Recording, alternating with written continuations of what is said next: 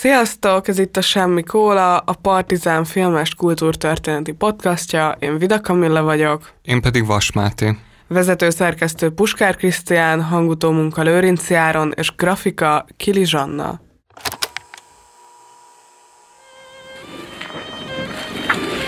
Te, nem azt mondtad, hogy egy temetés lesz? Az lesz a saját temetésünk, arra jöttünk. Komolyan? Atikém. Bassza meg, meg tök szomjas is vagyok. Adjatok már valamit inni.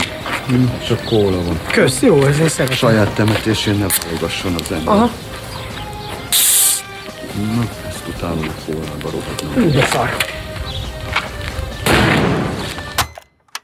A mai adás témája a család, ezen belül pedig kifejezetten a szülő-gyermek viszony. Viszont jó szokásunkhoz híven kezdjük a kereskedelmi tévés rovattal. Ez most már olyan, mint amilyen a belépési küszöbbe szokott lenni a NER koporsószege rovata. Itt nálunk a kereskedelmi tévézés koporsószege rovat van. Beszéljünk akkor arról, hogy a kereskedelmi tévé mennyire volt alkalmas arra, hogy családon belüli konfliktusokat bemutasson. Valószínűleg a magyar internetezők döntő többsége találkozott a Ferike az ördögűző nevű videóval, ami amúgy egy régi naplóriport, és ott azt látjuk, hogy egy rendkívül rossz körülmények közt élő család fiúgyermeke produkálja magát a kamerák előtt, és úgy tesz, mintha megszállta volna az ördög, meg ilyen idegen szavakat kiabál, talán azt hogy exercise book, vagy nem tudom, amit így hallhatott a, az angol órán, és megjelenik egy ilyen spiritista nő, aki megpróbálja belőle kiűzni a démont, és a report későbbi felében megtudjuk, hogy valószínűleg a meg nem kapott figyelem, meg a szegénységnek a következménye az, hogy ez a családi állapot így fennáll.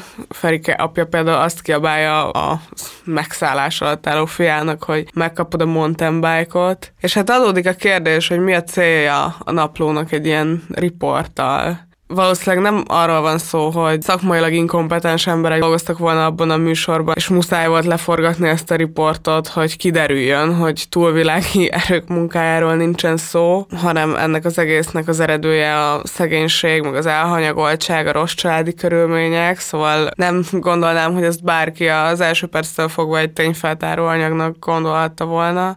Valójában egyáltalán nem etikus egy ilyen műsort csinálni. A riport egyetlen eredménye az, hogy nevetséges tették ezt a családot, és generációk nőttek úgy fel, hogy rajtuk rögtek. Többen tudnak idézni a Ferike az ördögűzőből, mint például a Toldiból. Nem kérdés, hogy melyik formálta jobban azt, ahogyan a valósághoz viszonyulunk. Ha már itt tartunk, akkor egy ilyen másik nagyon fontos példa az a Csernusnak a Bevállalja című műsora a 2000-es évek elején ment. Az alapkoncepció is teljesen alkalmatlan arra, hogy eseteket feldolgozzunk, és egy olyan intim helyzetet, mint egy pszichoterápia, a nyilvánosság előtt lefolytatni, 40 percbe sűríteni, és mindenkihez ugyanúgy viszonyulni, meg pedig amit a Csernus bemutatott, ez a viszonyulás, ez az volt, hogy mindenki a saját szerencsének a kovácsa, felelősséget kell vállalni, jó döntéseket kell hozni, nem másokat hibáztatni, és teljesen egy ilyen homogén módszerrel kezelte egyébként a kezelte, vagy hát nem tudom, Csernus Imre. Rengeteg példát lehetne említeni itt is, de az egyik szerintem ilyen minősített eset az, az volt, amikor a Simek Kitty nevű fiatal lány volt nála 2002-ben, aki agyonlőtte az alvó apját, mert a férfi éveken át bántalmazta őt és az anyját, a lányát szexuálisan is. A Simek Kittit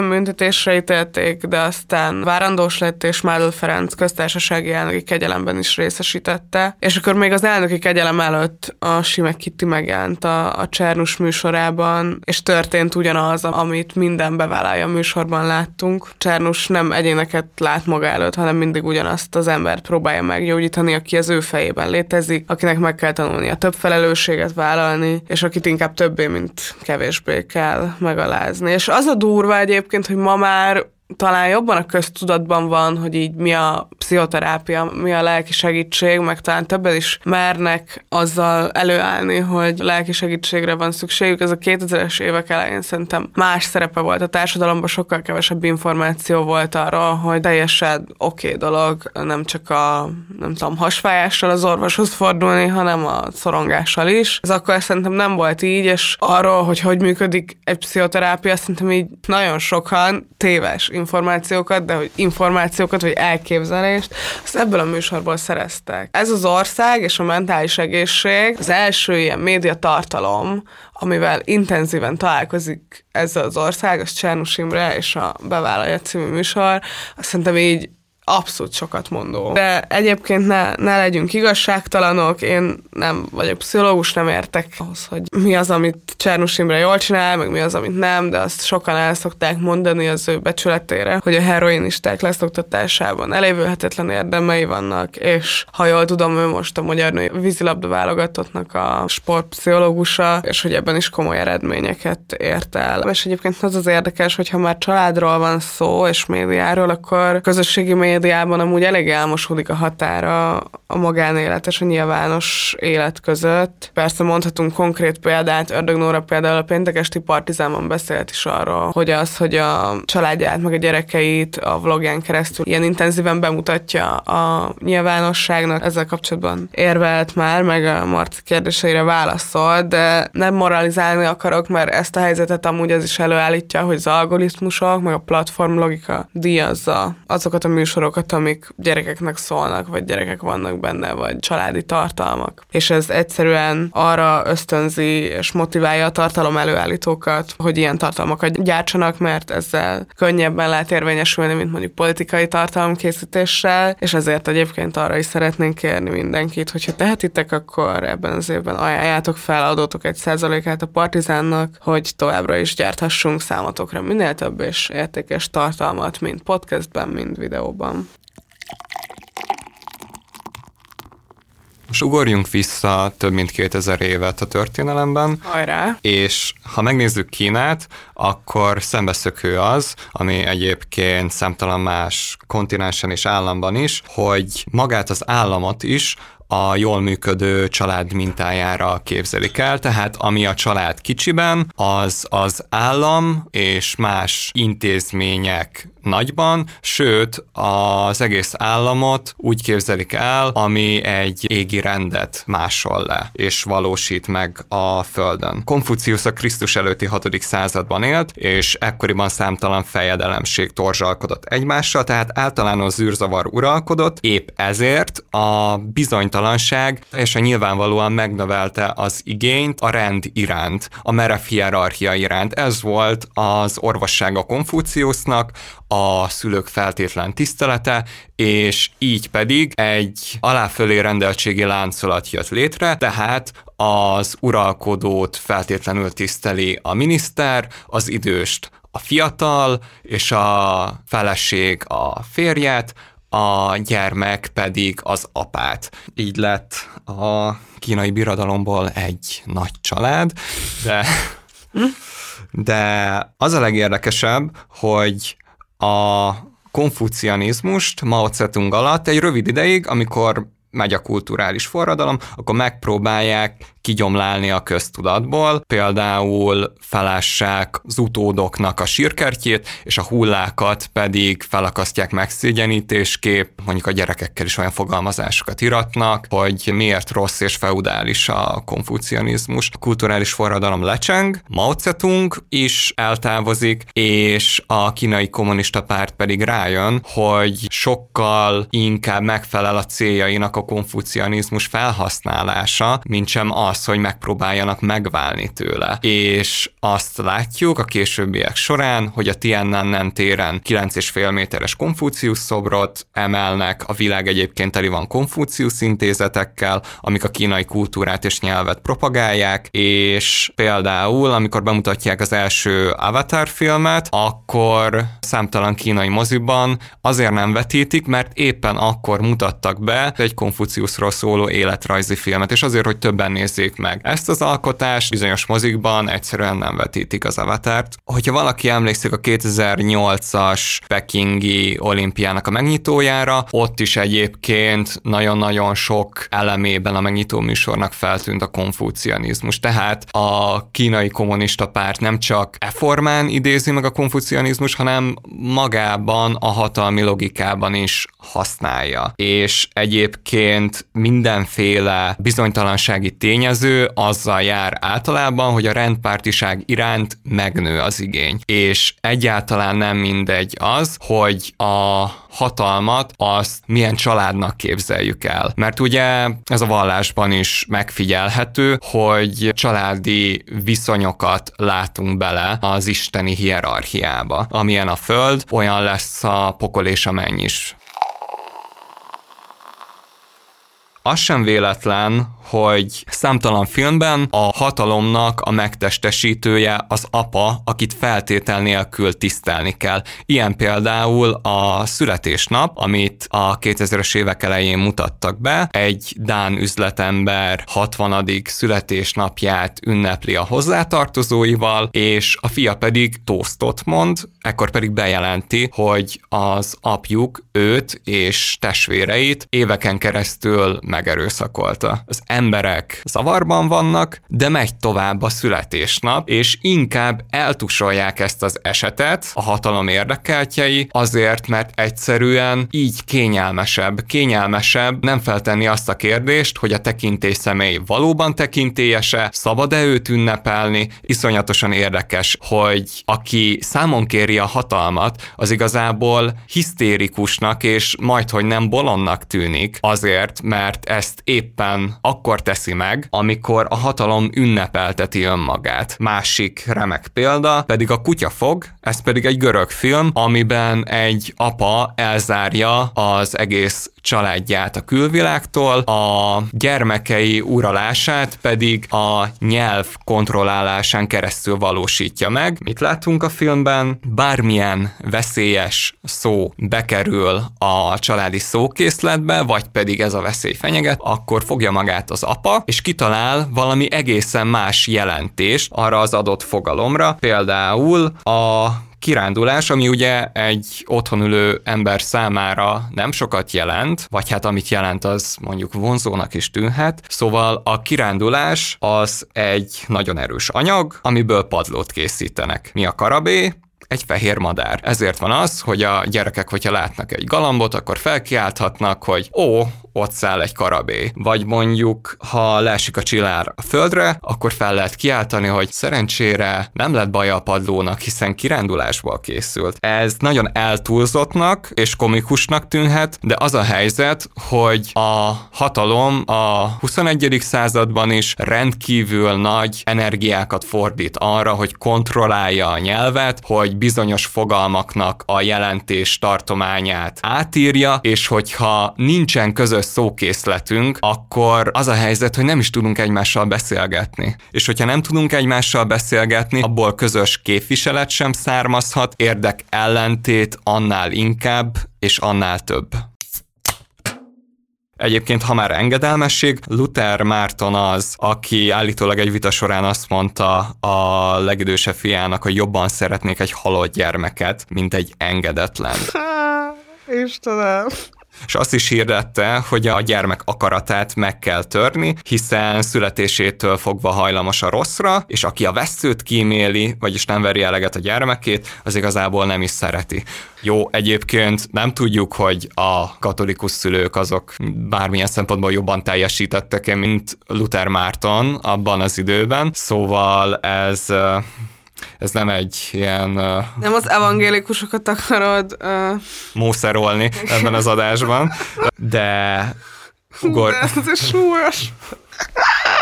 Inkább legyen egy halott gyermekem, mint egy engedetlen. De minden gyerek engedetlen, nem? Igen, és egyébként az a legérdekesebb, hogy konkrétan van egy tanulmány, ami arról szól, hogy össze van hasonlítva a kétféle nevelési mód, amikor valakitől, mármint egy gyerektől azt várják el, hogy a későbbiek során a munkaerőpiacon nagyon engedelmes legyen, lehajtott fejjel járjon meg, szóval uh, szubmisszív legyen, és van az a nevelési forma, ami meg arra buzdít, hogy állj ki magadért, meg jó, oké, te egy önfejű srác vagy, nem baj, ilyen a mi családunk, és az az érdekes, hogy a tanulmány szerint általában a szegényebb családoknál fordul elő az, hogy feltétel nélküli engedelmességre nevelik a gyerekeket. Ugye azért, mert iszonyatosan nagyot kockáztatnak akkor, amikor kilépnek a munkaerőpiacra, hiszen nincsen biztos hátország, hogyha elkerülnek egy munkahelyre, akkor ott meg kell ragadni. És hogyan lehet megragadni? Úgy, hogy az ember nem pattog, nem ugrál, nem veri az asztalt, rögtön, hogy már pedig ezt nem tehetitek meg velem, és mi van egy tehetősebb családnál? Van hátország, és a gyerek is mondjuk, hogyha bérigényt kell megjelölni, akkor akkor... Nagyobbra becsüli magát. Igen, igen, igen, egyszerűen nagyobb az önbecsülés, és a mozgástere is ténylegesen nagyobb. És az az érdekes, hogy hosszan lekövették, hogy mi lesz ezekkel a gyerekekkel, meg akik ilyen különböző nevelési formát kapnak, és akiket ugye nagyon-nagyon az engedelmességre nevelnek, egyszerűen később rosszabbul is fognak keresni, pont ezen okokból kifolyólag. Szóval ennyi Benye Luther Márton. Ami még szintén érdekes, az az anyai szerepnek az alakulása a kereszténységen belül. A 13. századig azt lehet megfigyelni, hogy Krisztusra rengetegszer anyaként hivatkoznak. Például az apátok is úgy írnak Krisztusról, aki táplál, óv és vigasztal, úgy, ahogyan ők gondoskodnak a szerzetesekről. Viszont a 12. századtól kezdve pedig felfut Szűz Máriának a kultusza, tehát lesz egy nő, aki az anyai szerepeket betölti a kereszténységen belül, és ez a kultusz kultusz felfutás pedig azt okozza, hogy Jézusról egyre kevésbé beszélnek úgy, mint anyáról a későbbiek során. És az engedelmességhez még egyszer visszakanyarodva, ugye sokszor van az, hogy egy ember hűséges, de több tekintés személyhez egyszerre, és ezek konfliktusban is állhatnak egymással, és egy 14. századból származó látomás leírásában pont ezt látjuk, van egy György nevű magyar lovag, aki aki állítása szerint megjárta a poklot, erről beszámol, és azt mondja el, hogy olyan ördögökkel találkozott, akik egyrészt az apja képét vették fel, akit egyébként Krizsafánnak hívnak, és a fivéreinek a képében jelentek meg előtte, az apja pedig arra kérte a fiát, hogy tagadja meg Krisztust. Idézem, kérlek, és egész szívemmel tanácsolom neked, sőt nem csak kérem és tanácsolom, hanem az apaság jogán parancsolom neked az üdvös engedelmességet, méghozzá atyai átok terhe alatt, hogy most rögtön tagad meg Krisztust és az ő hitét. Ugye itt az történik, hogy ha György megtagadja Krisztust, akkor nem lesz többé Isten gyermeke, viszont hogyha nem tagadja meg Krisztust, akkor pedig az ördög arról próbálja meggyőzni, hogy akkor nem lesz jó fiú. És ugye itt is azt látjuk, hogy amilyen a föld, olyan a pokol, mert ugye arról számol be az ördög apja képében, hogy végre megtagadta Krisztus, tehát Isten őt nagy becsben tartja, hiszen az ördög szerint Krisztus becsapott mindenkit, hiszen nem is volt az Isten fia, és ezért lényegében az apa jó hűbérese lett az Istennek, és próbálják ennek az új hűbér úrnak megnyerni a fiút is. Egyébként spoiler, György nem tagadja meg Krisztust.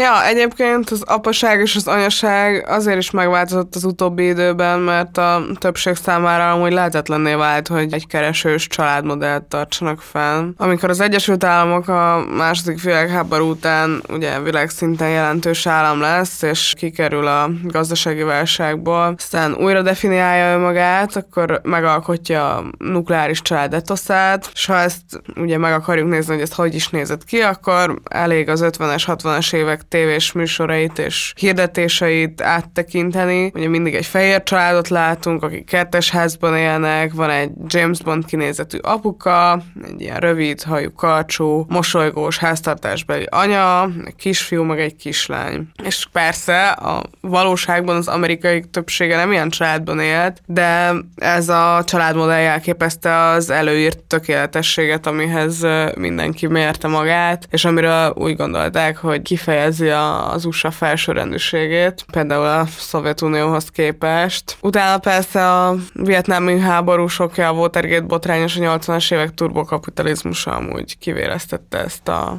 etoszt, de az az érdekes, hogy ha nem szándékosan, de amúgy ez dokumentálja az 1979-es Kramer kontra Kramer is, amiről mindjárt egy kicsit beszélek, de hogy amúgy ez azért érdekes, mert gyerekként láttam azt a filmet, mennyire durva dolog ez a soft power, hogy így ugye Magyarország meg pláne egy teljesen másik kontextus, mint, mint az USA. Mégis nekem is valahogy ezek a típusú filmek, meg ezek a reklámok ilyen teljesen otthonosak, mert ezeket láttam gyerekként, és ezt képződött meg az én fejemben is ilyen ideális életnek abszolút az a szerepleosztás, az a vizuális világ, ami ezeket az ilyen amerikai családokat így bemutatta. Ugye a Kramer kontra Kramerben azt látjuk, hogy egy háztartásban egy családanya úgy érzi, hogy válságban van az élete, férje elhanyagolja, és kilép végül a házasságból, és akkor a gyermek és az apja húzamosabb ideig egyedül marad, és ekkor az apának meg kell tanulnia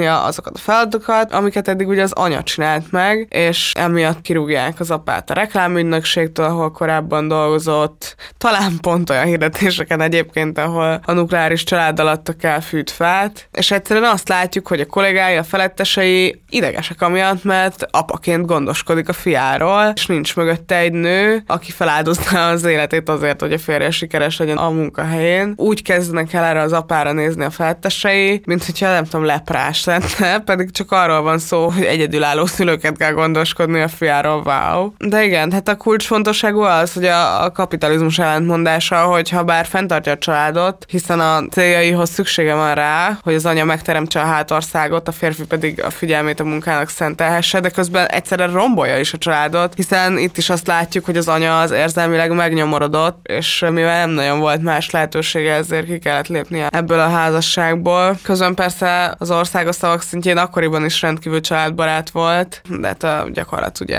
ezzel szemben érvényesült például ebben az esetben. Van egyébként egy másik filmes példa, ahol a család, mint ideál, nagyon szépen és torokszorítóan jelenik meg. Ez a Richard Nixon merénylet. Itt Sean Penn egy bútorkereskedőt játszik, akitől azt kéri a főnöke, hogy borotfálja le a bajszát, mert hogyha ezt megteszi, akkor sokkal inkább úgy fog kinézni, mint egy családapa, és ugye egy családapa sokkal megbízhatóbb tőle, azért inkább vesznek bútort a vásárlók, legalábbis a főnök szerint, és ugye az van, hogy a Sompen karaktere az egy olyan férfi, akinek éppen akkor szétmegy az egész családja, elhagyja a felesége, és egyébként ezt megteszi, borotválást én még nem láttam ennyire szívszorítónak, de konkrétan itt tényleg az történik, hogy hiába nincsen családod, egyszerűen úgy kell tenned, mintha lenne egy tökéletes családod, mert az piaci előny. Hogyha úgy nézel ki, hogy veled minden okés, Kurva ezt olyan szemmel is nézni, hogy Magyarországon mennyire nagy hangsúly lett az elmúlt években a családpolitikán, és hogy a köztársasági elnöknek azt a nőt választották, aki előtte ennek a témának a fő megtestesítője volt, tehát hogy szimbolikusan is abszolút meg van komponálva ez a fajta kommunikáció a kormány részéről például Magyarországon. Miközben egyébként az egyik legnagyobb kihívást jelenti, tehát hogy most nem kell messzire menni, a rabszolgatörvény ugye lehetővé teszi azt, hogy munkázatok önkéntes túlórákra kényszerítsék a szülőket, megfosztva nyilván a, a gyermekeket a szüleik jelenlététől. Akkor a 2022 szociális törvény szerint, ha valaki bajban van, arról először a családja, utána az önkormányzat, majd az egyház, és legvégül az állam felelős gondolkodni. Ha Csárnul szemével nézzük, akkor az állam itt kerüli a felelősséget, úgyhogy jobb lenne, hogyha bevállalna egy kicsit többet a, az állam is. Hát igen, és hogyha a felemelkedés útja pedig klasszikus módon az oktatás, és látjuk, hogy nem tudom, az oktatással kapcsolatban milyen harcok folynak jelenleg Magyarországon, akkor ez is valahogy a családpolitikának a része, és, és hatalmas kívást jelent Magyarországon, szóval ebből a nézőpontból is ez nagyon érdekes, és hogy szóval, hogy azt akarjuk igazából mondani, hogy mindenhonnan a csapból ez a meritokratikus szemlélet folyik, tehát hogy fontos a kitartás, meg bírni kell, de hogy te, tehát hogy ha a futóversenyen Um, tök ügyes vagy, és nagyon gyorsan futsz, de egyszerűen 100 méterre hátrébről indulhatsz el, akkor ez nem a te hibád. Szóval ott akkor ezt rendbe kell tenni. Ezért ez az egész teljesítményelvűség egy ilyen hatalmas hazugság, hogyha nincs mellette szociálpolitika, meg családpolitika, és ez a vaksága mind a magyar államnak, mind Csernus Imrének. Arra játszik rá az állam, hogy mindenkinek szüksége van az önbecsülésre, és mivel a senki sem akar panaszkodni, meg gyengének érezni magát, mert egyszerűen nem lehet úgy felkelni reggel, hogy így azt mondod magadnak a tükörbe, hogy én gyenge vagyok, szar vagyok, és nem fog Hát menni. vagy azt depressziónak hívják. Ö, igen, igen, igen, ami nyilván nem a semmiből jelenik meg. A talajvíz is feltör valahonnan, de minden esetre azt akarom csak ezzel mondani, hogy kicsit ez olyan az embereknek ugye ezekre az érzéseire rájátszani, mint hogyha az állam bekötné a szemüket, vagy pedig az emberek olyan helyzetben lennének, hogy inkább kinyomják a saját szemüket, megvakítják magukat, azért, mert egyszerűen muszáj futni napról napra azért, hogy úgy érezd, hogy megteszel mindent, akár a gyermekedért, akár a párodért, magadért. Máshogy nem nagyon megy. A magyar emberekbe szerintem bőven van kitartás, szóval, hogyha valamiük van, az a kitartás, viszont, hogyha valakinek csak kitartása van, azt nem lehet kincsnek nevezni, az egy kereszt. Viszed magaddal, de a végén hiába fényesek a szögek, lehet arra büszkének lenni, de azokkal a szögekkel a húsodat fogják átütni a végén akkor is. Hú, meg, meg, mekkora metaforákba vagy. Metafora hullámvasúton ráültél, Máté.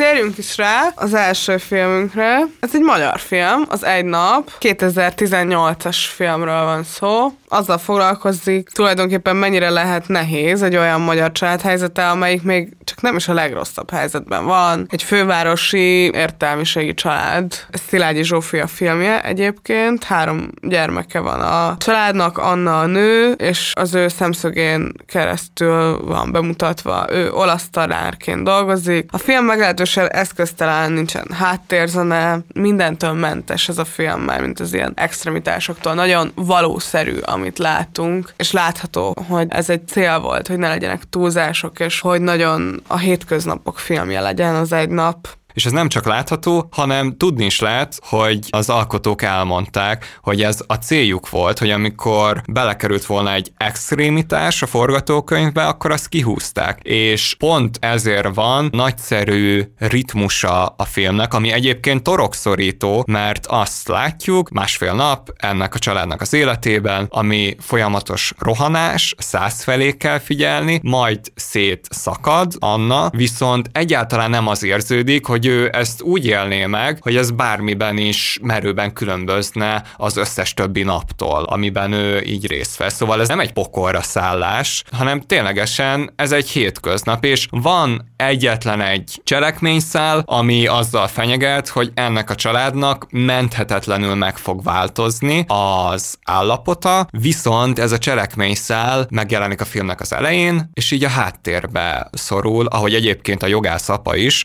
aki amennyire tud, részt vesz a gyereknevelésben, de azért a De hát leginkább egy bunkó. De ez nem az ő filmje elsősorban, ez az Annának a filmje, akinek a szerepében Szamosi Zsófit láthatjuk, aki kiváló. Annyira eltérő érzelmi terheket kell egymásra rétegeznie sokszor 30 másodpercen belül, és megoldja. És ezt nagyszerű nézni, ezt az egyensúlyi játékot. Például van egy jelenet, ahol éppen órát tart, kap a mobilján egy üzenetet, miszerint annak ellenére, hogy megkérte a férjét, hogy ne találkozzon azzal a közös barátnővel, aki belehabarodott a férfiba, a férje az nem engedelmeskedik, mert hát na hát ezt meg kell beszélni, meg hát ó, hát ő kérte a találkozó, stb. Szóval megkapja ezt az üzenetet, az egyik diák azt meg rögtön megkérdezi tőle, hogy egyébként olaszul hogy mondják azt, hogy hegyet mászni. Amikor ez a mondat elhangzik a filmben, akkor már hosszú ideje azt látjuk, ahogyan Anna Másza a hegyet. Hegyet. Hát mássza a hegyet rendesen, szóval ételt rak az asztalra, ébreszti a gyerekeket, akik ugye nyilván gyerekek, nyizsögnek, elfelejtenek dolgokat. Meg telefonál a bankba, ahol tudod, sokat kell várni, mire valamelyik ügyfélszolgálatos felveszi a telefon, meg balettra vinni, meg nem tudom hova vinni. Fú, igen, ez a rengeteg külön óra, szóval balett, vívás, meg talán még van még valami, de minden esetre... Cselló. Cselló tényleg. És tiszta őrület ez az egész, szóval Nekem ez egy kicsit olyan, mint ha rettegnénk az unalomtól, hogy mindig elfoglaltnak kell lennie, hogy már a gyereknek is. Egyszerűen ö, nem történhet meg az, hogy csak így kalandozik a figyelme. Vagy játszik a barátaival lóg, vagy ilyenek. Igen, hozzá kell szoktatni, hogy ebből áll az élet, mindig valahol vagy, és mindig le van kötve a figyelmed, mindig produktív vagy. Egy kicsit olyan néha, mintha folyamatosan gyakorlatoztatnánk a gyereket, készítenénk az életre, amire meg odaér, hogy már történnek vele jóval inkább a dolgok, már mint hogy önállónak kell lenni, addigra meg már jó, most túlzok, de hogy így Kiégett, igen, kifárasztjuk. Mindjárt jön a futóverseny, és amire jön a futóverseny, már szétszakadtak az izmaid. Amúgy az a durva, hogy tényleg egy nagyon realista film, mégis hát használ amúgy ilyen költői eszközöket. Elmondod a kedvenc jelenetet, Máté? Van egy pont, amikor Anna már nagyon régóta mássza azt a bizonyos hegyet. És tényleg egyszerűen tennivalóknak a garmadájával zsonglőrködik, és nyom nyomja a csengőt a vízvezeték szerelő, akit kihívtak a csap miatt, ami már a film elkezdése előtt is csöpögött. És Anna pedig fogja magát, és bebújik az asztal alá, ahol elbújt az ő legkisebb gyermeke. Ez egyetlen egy pillanat, de szerintem egyáltalán nem arról szól, hogy Anna kerülné a felelősséget, hanem egyszerűen megérezte azt, hogy most már a hegynek a nagyon-nagyon-nagyon magas tartományaiban jár, ahol ritkás az oxigén, és egyszerűen ez nem elgyengülés, nem is a határok feszegetése, hanem amikor az ember megérzi, hogy már a határain túl van nagyon-nagyon régóta. És tényleg ez egy kicsit olyan, amikor az ember fut, és akkor megáll egy ilyen 10 másodpercre, aztán meg megint begyorsít. Szóval ez a jelenet egyáltalán nem arról szól, hogy Hogy Anna... forradalmat csinálna. Hát vagy nem arról szól, hogy ő menekülne a felelősség elől, mert érzi és tudja szerintem, hogy egyszerűen nem tehet úgy, mint egy gyermek, de ezzel meg ki van hangsúlyozva az, hogy bizonyos szempontból elárvultabb, mint az ő gyermeke, hiszen neki a gyermekeiért kell felelősséget vállalnia, viszont érte meg senki nem vállal felelősséget. Mármint, hogy ő az, aki rendkívüli módon egyedül van igazából jó, és persze be van mutatva az, hogy az anyósra lehet számítani. Ez a gáz anyós topoz. Nem, nem, nem. De- Folyamatosan próbálja rádumálni őket, hogy menjenek el ö, egy hétvégére pihenni. Gyulára, szóval. Igen. A, a gyulai várfürdő az kap egy nagy pillanatot a filmben. Ja. És az, az a durva benne, hogy megcsinálja azt, hogy ilyen rendkívül hétköznapi sztori, és így tökre nem unalmas. Egyáltalán nem az, és a hangszerkesztés az is kiváló, nagyon sokszor csak valami durosolás hallunk a háttérben, meg igazából valami zörgés van, vagy pedig így a gyerekek nyizsögnek össze-vissza. Ez egyrészt átélhetőbbé teszi a filmet, hogy itt nem az van, hogy a színészek azok nekünk szerepelnek, hanem megy egyszerűen az életük, és így néha nem halljuk teljesen tisztán, hogy így miről van szó, de hát ők is egyébként egymásra sokszor nem tudnak odafigyelni, mert a gyerekek ugye igénylik az ő figyelmüket. Egyáltalán nem arról van szó, hogy hanyagolnák a gyermekeiket, de ugye egy csomószor az van, hogy nehéz oda koncentrálniuk, és itt nem egy mártíromkodó anyát mutatnak be, hanem csak egy anyát, aki sosem panaszkodik, és iszonyatos komplex logisztikával intézi reggeltől estig a családnak az ügyeit. Sosem tolja magától távol ezt a felelősséget, hanem ugyanúgy a felelősséget is magához öleli, ahogyan egyébként rengeteg szép pillanat van, amikor a gyereknevelésnek a boldog pillanata is be vannak mutatva ebben a pokoli rohanásban. Még a vágással is ki van hangsúlyozva ez az állandó teperés, rengeteg ugróvágás van. Evezzünk is át a következő filmre, az After Sun-ra, és hát hasonló állítást fogalmaz meg egyébként, mint az egy nap, csak teljesen más aspektusból, még hozzá azt, hogy a szülő is ember. Amúgy a 90-es évek végén játszódik, van egy apa, aki egy 32 éves skót férfi, alsó középosztálybeli, nyaralni viszi a lányát, külön élnek a felségével, és 11 éves ez a Sophie nevű lány, Törökországban nyaralnak, nem egy ilyen luxus szállodába, inkább egy ilyen ilyen retro szállodának néz ki amúgy. Elhangzik az apa szájából, hogy oké, okay, ez a szálloda egy kicsit lepukkant, de egyébként ő már eleve túl költekezik, mert ez az anyagi helyzetén túl van ez a nyaralás. Le van pukkanva, ez igazából annyiban látszik, hogy véletlenül a személyzet rossz szobába rakja őket, ahol egy ágy van, ezért az apukának matracon kell aludnia, meg nyilván nem egy luxus szálloda, de olyan kiváló dolgok van vannak benne, mint esti karaoke, bár, meg biliárd, meg ilyen mindenféle kocsmajáték az van, van egy belső medence. És éreztem ezt ilyen világ végi helynek. Én alapvetően azt éreztem, hogy, hogy igazából ez a teljesen fán hely, mert így minden este ilyen diszkó van tulajdonképpen a szállodában, és így fiatalok ott üldögélnek a bárpultnál, meg lehet nem tudom, csocsozni, meg ilyeneket csinálni, szóval valójában ilyen egy igazán jó szálloda.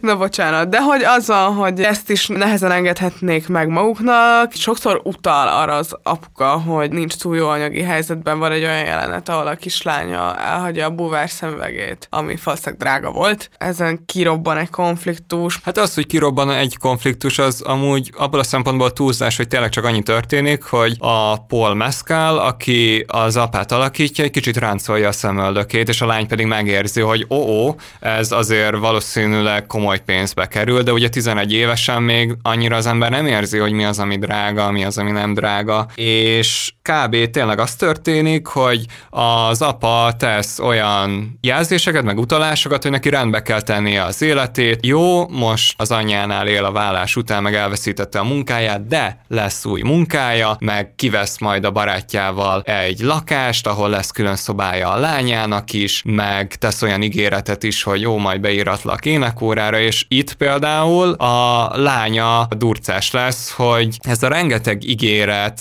ez minek, hogyha nem lesz belőle semmi, és ez iszonyatosan rosszul esik az apának, de ezt kb. csak a néző tudja. Megvannak azok a jelenetek, ahol nincs jelen a lány, és látjuk azt, hogy az apa mennyire ördődik akkor, amikor nem kell elrejtenie az őt feszítő érzelmeket a lánya elől. Egyébként ugye van az élet szép, ez egy olasz film, ahol az apa mindent megtesz, hogy a fia ne érzékelje azt, hogy Olaszországon kezd elhatalmasodni a fasizmus, és ameddig tudja, addig mindent megtesz azért, hogy ez rejtve maradjon. Itt pedig a fasizmus helyén a, az apában a saját depresszióját találjuk, amit... Eltitkol a lánya És az is nagyon kérdéses, hogy a 90-es évek végén egyébként egy skót alsó középosztálybeli férfi az, az egyszerűen mit kezd? Azzal, hogy nincsen jól, és nem lát maga előtt perspektívát. Ugye azt látjuk, hogy a nyaralás, hogy magával vitt pár ilyen önsegítő könyvet, tájcsi, meditáció, stb. Szóval így is próbálkozik, meg nyilván úgy is, hogy ígéreteket tesz, amikbe tud kapaszkodni, mint nem tudom, a Titanic végén a DiCaprio a deszkába. És ezt a hányódást látjuk benne, viszont ez egy gyönyörű szép nyaralás, amiben van mutatva, ettől függetlenül, és ezzel együtt, ami meg nem mondom azt, hogy zavarba ejtő, inkább azt mondom, hogy egy komplex érzelmi élmény, ami még csak nem is hullámvasút, hanem ténylegesen egy ilyen lelassult tudatállapot, ami együtt jár általában a nyaralásokkal. Nagyon érdekes, hogy úgy épül fel a film, hogy videófelvételeket néznek vissza, meg videófelvételeket készítenek ezen a nyaraláson. Abból tudja például meg a néző is, hogy az apa a lelki világát megérteni, hogy vannak helyzetek, amikor nem engedi a lányának, hogy őt kamerázza, és alapvetően nem érthető külső szemmel elsőre, hogy most ez miért nem lehetséges, és nagyon izgalmas az operatőri munka egyébként, ahogy ezekkel a dolgokkal játszanak. Ahogyan látod, hogy felvétel közben hogy tükröződik a felületeken az alakjuk, és hogyan váltakoznak ezek, amikor nincs felvételkészítés, vagy felvétel visszanézés. Nem egy ilyen üres eszközt látunk, hanem teljesen bele van, nagyon szépen olvasztva a film lélektani mondani valójába az, ahogyan ők a saját magukat a cselekmény szerint veszik fel kamerával, és egy ilyen videónaplót készítenek. Igen, el is hangzik a kislánynak a szájából egy ponton, hogy oké, okay, kikapcsolom a kamerát, és mostantól kezdve az agyam kamerájával veszlek téged, és az akkor történik, amikor megkérdezi az apját arról, hogy neki hogy telt a 11. születésnapja, és akkor az apja elmondja neki, hogy erről a családja vagy megfelejtkezett, vagy nem foglalkoztak ezzel, elmondta az anyjának, hogy nekem ma van a születésnapom, és erre pedig pedig az anyja befeszült, dühösen elküldte az apjával egy játékboltba, hogy vegyenek valamit. Egyébként az egész filmben az történik, hogy a felnőtt Sophie visszanézi a videófelvételeket, és ő is a fejében különböző darabokból próbál összeilleszteni egy mozaikot, és megérteni a saját apját, hogy mit érzett, hogy mi men keresztül, hogy egyszerűen mi történt benne akkor, amikor ő ebből majd, hogy nem semmit nem érzékelt. Hát a Sophie-val inkább boldog és idilli pillanatok történnek meg, ami az életnek az elkezdéséről, az abba való belemerülésről szólnak, az apja pedig inkább süllyed lefelé, őt így húzzák le a súlyok, a hullámok. Ez konkrétan megjelenik a filmben. Máshogy mutatják őket, amikor lemerülnek a medencébe, az egyiküket ilyen sötétebb tónusú háttérrel látjuk, megmutatva a lányát, meg ilyen világosabb, vidámabb módon, de van egy másik jelenet, amikor az apa elindul éjszaka egyedül bóklászni, és azt látjuk, hogy a parton belegyalogol a hullámok közé, amik így végignyalják a partot, aztán visszakúsznak, és a hangszerkesztés itt pedig úgy van megoldva, hogy egyre hangosabban halljuk azt, ahogyan a hullámok kicsapnak a partra, majd visszakúsznak, és ez kicsit olyan, mint hogyha egy pulzáló technó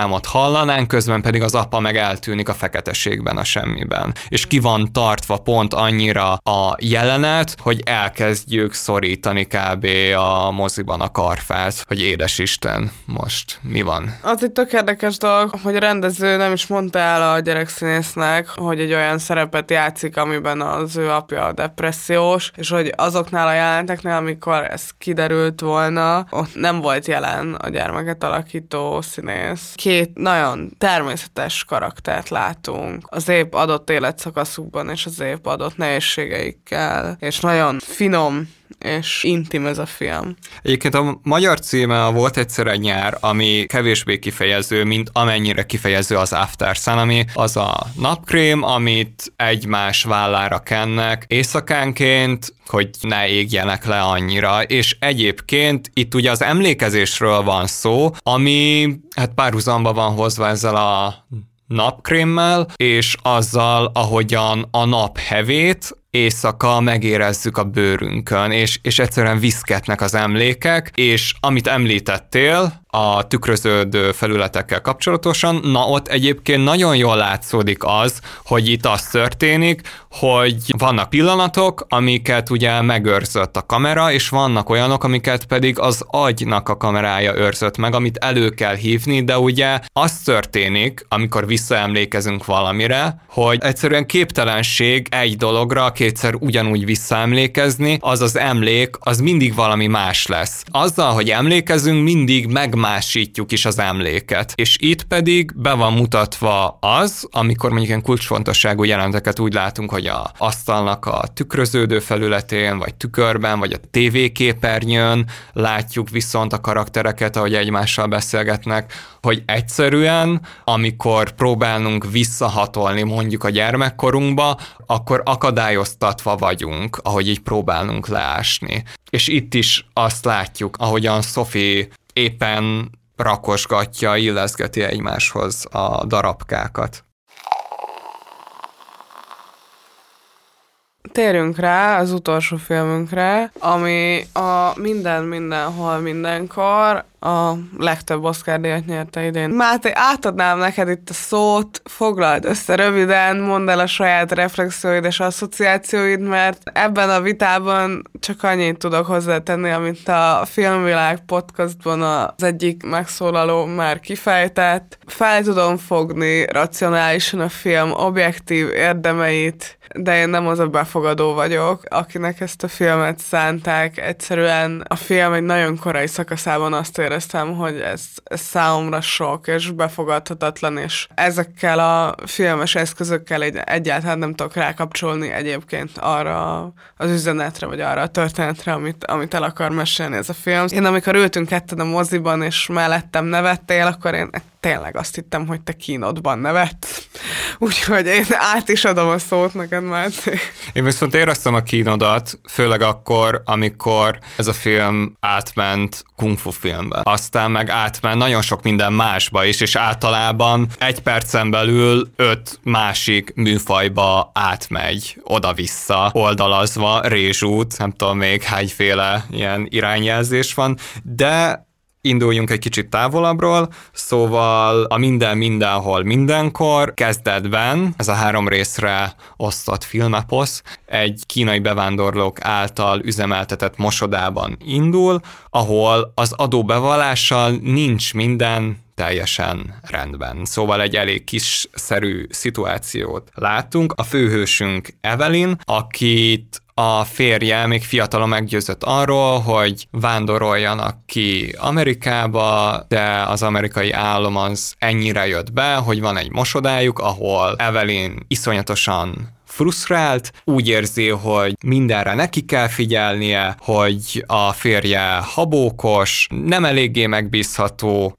a lánya éppen kamaszodik, és megérkezik az apja is látogatóba, aki egyrészt nem helyeselte a kivándorlást, és Evelyn pedig úgy érzi, hogy az, amit elértek, az pedig nem eléggé meggyőző, nem eléggé számít, úgy érzi, nem tudja ezzel kiérdemelni az apjának a tiszteletét, másrészt pedig a lánya a saját neméhez vonzódik, és ezt pedig szégyelli saját apja előtt, és eltitkolja egy olyan pillanatban, ahol a lánya pedig ugye azt várja el, hát nem is az, hogy álljon ki érte, hanem hogy vállalja fel. És nyilván, hogy a lánya úgy is éli meg nem csak ezt a pillanatot, hanem számtalan másik pillanatot, hogy az anyja szégyenkezik miatta, hogy egyszerűen nem lehet neki megfelelni, és mindig van valami vele kapcsolatosan, amit korrigálni kell, és Ugye Evelyn pedig hát azt élte meg, hogy tele volt mindenféle elképzeléssel és álommal,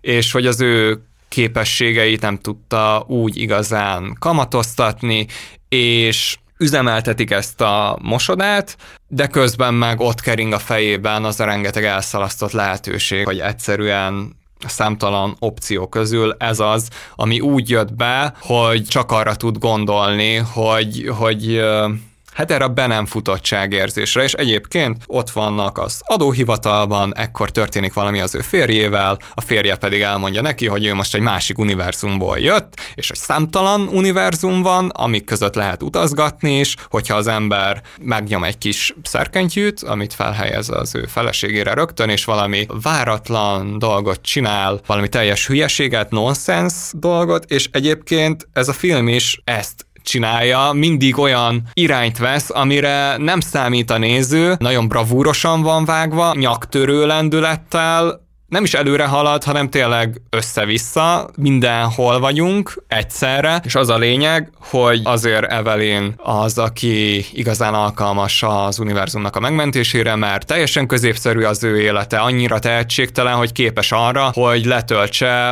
a párhuzamos univerzumokban élő másainak a képességeit. Ugye mindegyik Evelyn az befutott és megvalósította magát, ő meg nem, ő csak egyszerűen örlődik és görcsöl, a frusztrációjával frusztrálja a családját is, és igazából azt követjük végig a filmen, ahogy rengeteg ironikus, komolyan vehetetlen, kitérő után mégiscsak bizonyos pillanatokban komolyan vehető lesz a film, és a nevetségesség maszkja mögött alapigasságokat val meg. Azt, hogy figyeljünk egymásra, hogy el kell fogadnunk az életünket, meg kiállni a saját döntéseink mellett, mert hogyha nem így teszünk, akkor azzal csak önmagunkat és a környezetünket mérgezzük. Ja, igen, ez egy család melletti állásfoglalás úgy, hogy egy széthulló családot látunk, mert a férje az például válni készül azért, mert elhanyagoltnak érzi magát. És később egyébként kiderül, hogy ennek a szeleburdi fickónak a két legfőbb fegyvere, amivel harcol a családjáért, az a derű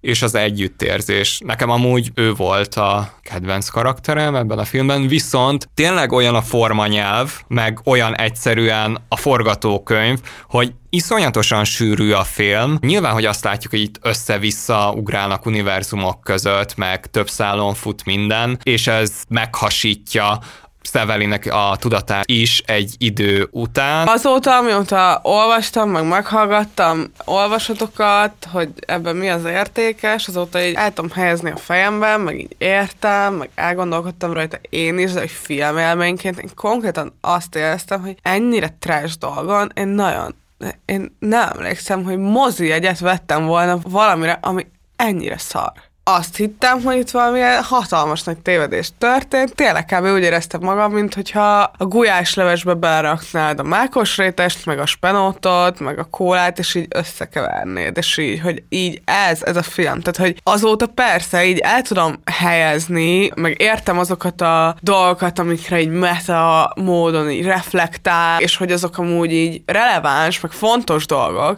de hogy maga a filmélmény, ami így akkor ért engem befogadóként, az így kb. így teg annak a szélén voltam, hogy így kijöjjek a filmről. Annyira nem hittem el, amit látok, és nem hittem el, hogy, hogy azok a reakciók, amik így történnek körülöttem, hogy azok mind nem arról szólnának, hogy úristen, mi ez a szar Szerintem egyáltalán nem lehet hibáztatni senkit, aki azt mondja, hogy ez egyszerűen lefárasztja, és egyszerűen semmi szükség erre, mert ugye az van, és az alkotóknak is az volt a szándéka, hogy a film formanyelve leképezze azt, ami a tudattal jelenleg történik az interneten, amikor tényleg az van, ha csak egy idővonalat pörgetünk, akkor a gyász, a humor, a kétségbeesés, felszabadultság, a felindultság, az unalom, a nem tudom mi, az így egymás után vágtázik át a tudatunkon keresztül, és igazából szinte semmibe nem lehet igazán elmerülni, és ez a film sem hagyja azt, hogy egy érzelmi állapotban úgy igazán megragadjunk. Jó, van egy jelenet, ahol a köveknek kitüntetett szerepe van, és az nagyon kellett ebbe a filmbe, és nagyon jó helyen van elhelyezve. Amúgy nem végeztem ezzel kapcsolatosan közvéleménykutatást, de van egy olyan érzésem, hogy az embereknek a túlnyomó többsége ezt a jelenetet emelnék ki, ami tényleg egyszerűen kimagaslóan jól sikerült, és még azok számára is működik, akik egyébként gyűlölik ezt a filmet, és ha tehetnék, kipurgálnák a világegyetemből, hogy létezik, valami másik univerzumba száműznék, elrugdosnák oda, de hogy az van, hogy a figyelem az feldarabolódik az interneten, felkapja a digitális szél ezt a porrázúzott figyelmet, és így szerteszét sodorja. De az egy kérdés, hogy van-e értelme erről úgy beszélni, ahogyan ez a film teszi, hogy ugyanúgy egy ilyen figyelemzavaros, többé-kevésbé ilyen érzelmi deficites módon ábrázoljuk ezt a kérdést, és az is kérdéses, hogy van-e értelme máshogy beszélni erről, mert ugye, ha valamit ábrázolunk, ábrázolunk, azt meg lehet csinálni úgy, ahogyan az a dolog eleve történik, de nyilván nekem is egyébként nagyobb igényem van olyan művekre, amik kikövetelik a figyelmemet, amikre fókuszálni lehet. Mert a műalkotások befogadása az egy ritka alkalom az életben, amikor úgy lehet általában valamire figyelni, hogy lényegében nem termelünk, nem valamilyen olyan jellegű munkát hajtunk végre, amire mondjuk egy, nem tudom, egy irodában iskolában, vagy akárhol máshol kötelezve vagyunk, és ott is egyébként nagyon sokszor az történik, hogy egyszerre ötféle dologra figyelünk. Az előző adásban szó volt arról, ugye ez a ülök az irodában, és közben valami zenét hallgatok, ez is egy kicsit arról szól, hogy jaj, dolgozok, de közben úgy teszek, hogy, hogy én egyébként valami szórakoztató dolgot is csinálok közben, és így összemosom a, a munkát, meg a, az ilyen munkán kívüli tevékenységet azért, hogy hatékonyabban csináljam azt, amit csinálok, és így felszeretelem a figyelmemet, mert úgy érzem, hogy így tudom megtenni azt, ami el van várva már, mint hogy így kicsavart módon működjön a figyelem ott van ez a túlpörgetett irónia is. Ugye így a film maga ellen dolgozik, és nálad például a film legyőzte önmagát. És én is egyébként egy nagyon sokszor azt éreztem, hogy rákapcsolódok a filmre, aztán ez meg így fogja magát, és így álcsúcson rúg, és így még sajgok, meg fáj, de hogy közben már valami tök másról van szó. Arra is próbálok rákapcsolódni, de ja, hát úgy, úgy kiderül, hogy uh, hiúságok hiúsága volt ez. A film egy kicsit egy ilyen két és fél órás shitpost, és ez a túlpörgetett... Ja, nagyon hosszú is, Jézusom, igen. hát bocsánat. A túlpörgetett iróniája pedig egyetlen célt szolgál, folyamatosan kineveti magát, és jelzi azt, hogy ó, egyébként ezt nem kell annyira komolyan venni azért, hogy utána ez a színjáték az már megy egy ideje, utána tényleg így megvallja ezeket az alapigasságokat, és megtehetje azt, hogy komolyan beszéljen olyan dolgokról, amikről van egy olyan alaphangulat, meg az ilyen mém kultúrában is, hogy, hogy ezekről egyenesen... Kínos komolyan beszélni. Igen. És, és ez a forradalmi tett pedig, ha képesek vagyunk ebben a mediális környezetben, meg ebben a kulturális hangzavarban felvállalni azt, ebben a posztironikus korszakban, hogy állítunk. Állítunk és koncentrálunk. Hát akkor egy versel zárjuk a mai adást. Ugye ebben az adásban leginkább arról beszéltünk, hogy terhek vannak a szülőkön, és jó szülőnek lenni az nem azt jelenti, hogy sohasem hibázunk, hanem azt is jelenti, hogy ha hibázunk, akkor bocsánatot tudunk kérni, és gyerekként pedig az is egy hosszú út, amíg megértjük azt, hogy a szüleink is esendőek és próbálkoznak. Az is egy komoly kihívás, hogy olyan családpolitikát csináljunk, ami nem csak bizonyos családokat, hanem minden családot próbál felemelni, és lehetővé tenni azt, hogy ne kelljen bebújni az asztal alá egyszer sem. Tehát Székely Szabolcs, két apa. Apa mindenre képes, az enyém háztetőket épít, ez azt jelenti, hogy az én apám egy ács, ma is léteznek ácsok, az én apám is az, ezt a kört végig kell futni általában. Egy osztálytársam szerint az anyja irodalommal foglalkozik, pedig állítólag verseket ír. Mégsem mondja rá azt, hogy költő, Hát én nem mondom azt az én apámra, hogy az építőipari munkás, az én apám egy ács. Szóval tetőt épít az én apám, és ha elkészül, fel lehet mászni rá a tetőre már mint. Egyébként apára is fel tudtam mászni régen, ha legugolt, fel tudtam mászni rá, és a nyakába tudtam ülni. Ezt ma is megtehetném, de szerintem most már inkább használjam a saját lábamat, amíg hazaérkezünk. Otthon kártyázunk, vagy dárcozunk, és olyan csúzlit készít, amivel csak arra szabad lőni, amit oda képzelünk. Apának szakálla van, és meg lehet rángatni. Ilyenkor úgy tesz, mint aki mozdulatlan, és úgy csinál, mintha észre se venné, aztán hirtelen felhorkant, és felém harap. És akkor eléggé meg lehet ijedni tőle, ami jó. Mint mikor elkap és feldob a levegőbe, olyan magasra, hogy pont nem vágódom neki a keresztgerendának, és amikor ott vagyok, fent ő, meg alattam, és az anyám is, és a többiek, és még pont nem kezdtem visszaesni, akkor olyan vagyok, mint a tévében az az űrhajós, akinek a szkafanderét a hasánál csak egy zsinór köti az űrhajóhoz. Az anyámat egyébként meg akarták ölni, amikor terhes volt velem. Azt mondták róla, hogy egy kurva, akit felcsináltak, hogy apám csinálta fel, pedig nem is házasok. Apám azt mondta, hogy ő aztán nem csinálta fel, és akkor kinevették, és azt mondták, hogy bolond. Hogy akkor nyilvánvalóan más csinálta fel az anyámat, anyám viszont azt mondta, hogy őt senki nem csinálta fel, hanem hogy van egy másik apám, de róla nem beszélhet, neki a nevét sem szabad kimondani és akkor az emberek megint röhögni kezdtek. Aztán köveket össze, hogy megdobálják, de nem úgy, mint mikor célba kell dobálni, hanem tiszta erőből, hogy megdögöljön. És akkor az apám odalépett elé, hogy ne tudják megölni, amire a férfiak kiabálni kezdtek, hogy az egy dolog, hogy egy kurva védekezni próbál, de éppen apám az, akinek szabad lenne az anyámat jól összevernie, vagy hogy az első követ ő vágja hozzá. Miért akarta apám, hogy az anyám mégis éljen, én pedig miért beszélek az apám szívéről? Az osztálytársam, akinek az anyja irodalmár, megmutatta az anyja egyik versét, amiben az van, hogy soha nem lehet tudni, mi van a mélyén, mármint a szívnek, és hogy hogy ezt azt sem tudhatja biztosan, aki a szív, és hogy azt se tudni, hogy kié a szív egyáltalán. Anyám sokszor mesél nekem a másik apámról, hogy a nevét sem szabad kimondani.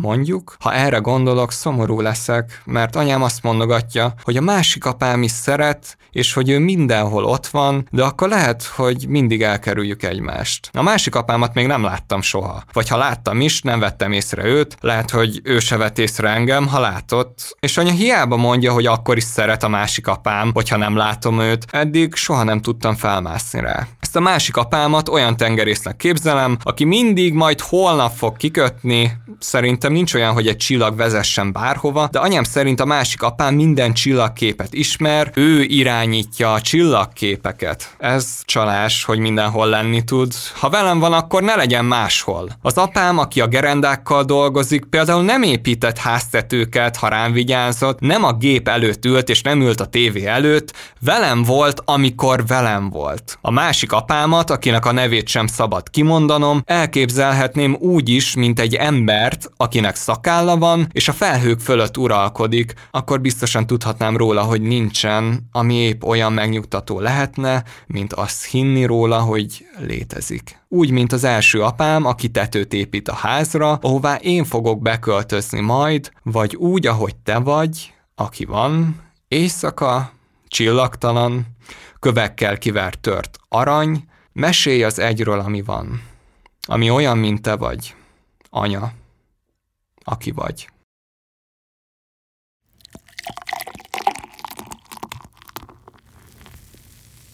Köszi a figyelmet, nem sokára újra itt leszünk. Kövessétek a Semmi Kólát Instagramon, és a Partizán podcastot pedig a Facebookon, és támogassátok a Partizánt. Kár adótok egy százalékával is.